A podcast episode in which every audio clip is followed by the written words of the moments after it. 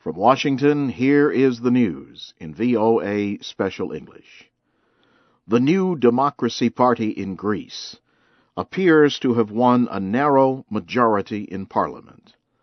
Official estimates from voting Sunday show New Democracy receiving about 30% of the votes, and the Syriza party receiving about 27%. The Socialist Party has won about 12%.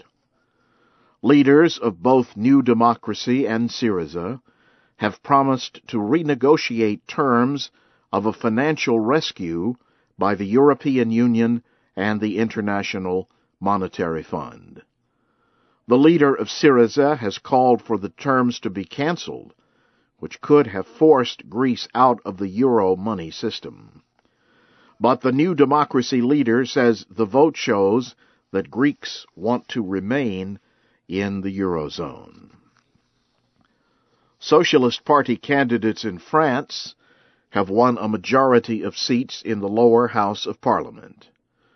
Early results show the Socialists winning up to 320 of the 577 seats in the National Assembly. The Socialists and their allies already control the Senate.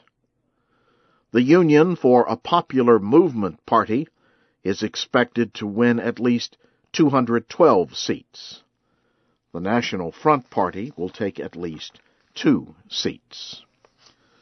Voting stations have closed in Egypt on the final day of the country's presidential election. Voters chose between former Prime Minister Ahmed Shafiq and candidate Mohamed Morsi.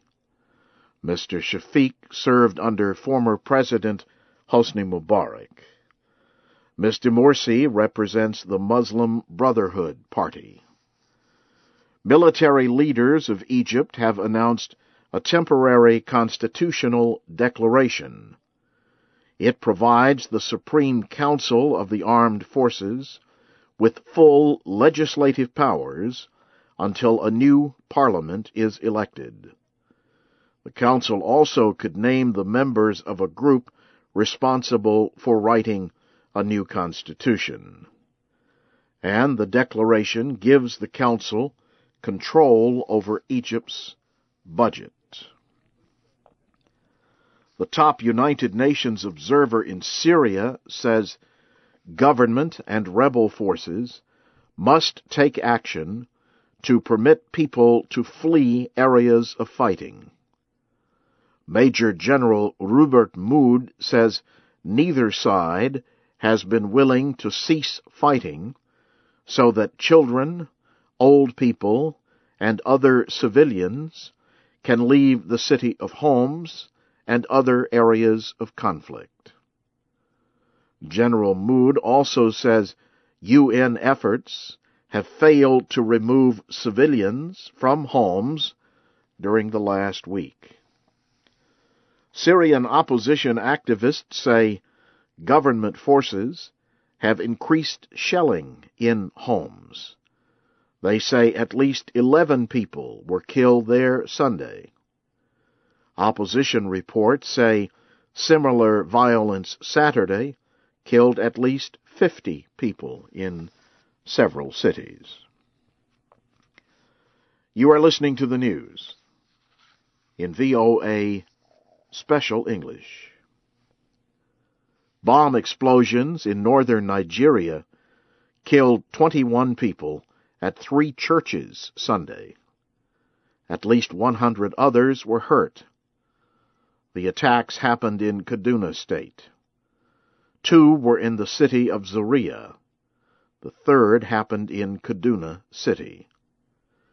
Kaduna is between the mainly Muslim northern part of the country and the mainly Christian south. A witness told the Voice of America hundreds of people rioted in Kaduna City after the attack. Police reportedly stopped the violence. Kaduna's governor has ordered a 24-hour curfew. Officials did not name any suspects.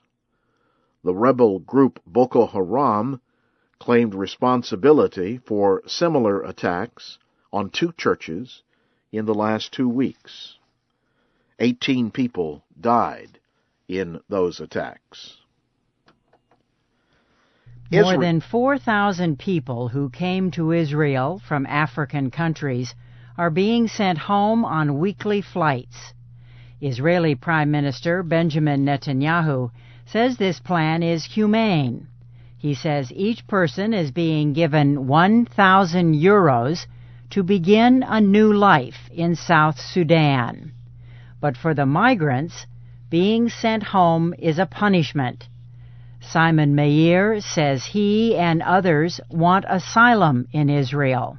We are asking peacefully that refugees from Sudan should be recognized as refugees here to take their rights and to give them health care, education, and, uh, you know, all these things.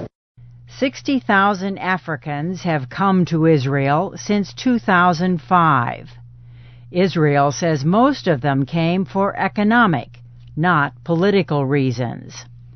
Africans in Israel are also being blamed for an increasing number of violent crimes. Israeli officials say the immigrants are a threat to security and the Jewish identity of Israel. But many Africans in Israel come from countries like Sudan and Eritrea, which Israel considers enemy states. International law says refugees from enemy states cannot be forced to return to their home country. Human rights activists in Israel say Israel is a nation of refugees and has a moral duty to help people in need. This report was prepared by VOA's Robert Berger in Jerusalem. We apologize for the technical error. That was VOA's Karen Leggett reporting on Israel sending African immigrants back home. The first plane carried 120 Africans back to South Sudan. World leaders are preparing for a meeting in Mexico Monday. The G20 will bring together the leaders of the 20 largest industrial economies. It will be held over two days in Los Cabos, Mexico. President Obama is expected to seek stronger signals from European leaders that they will contain the continent's financial problems.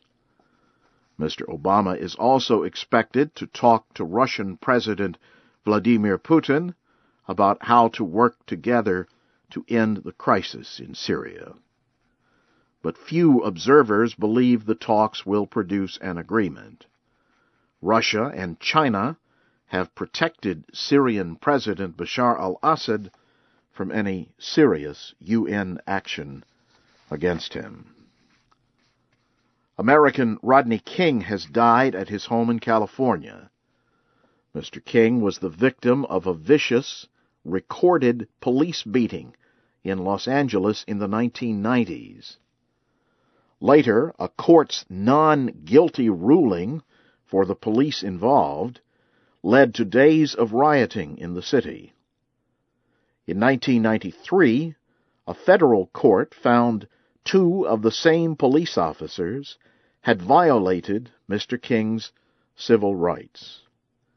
Rodney King was found unconscious at the bottom of his swimming pool Sunday morning.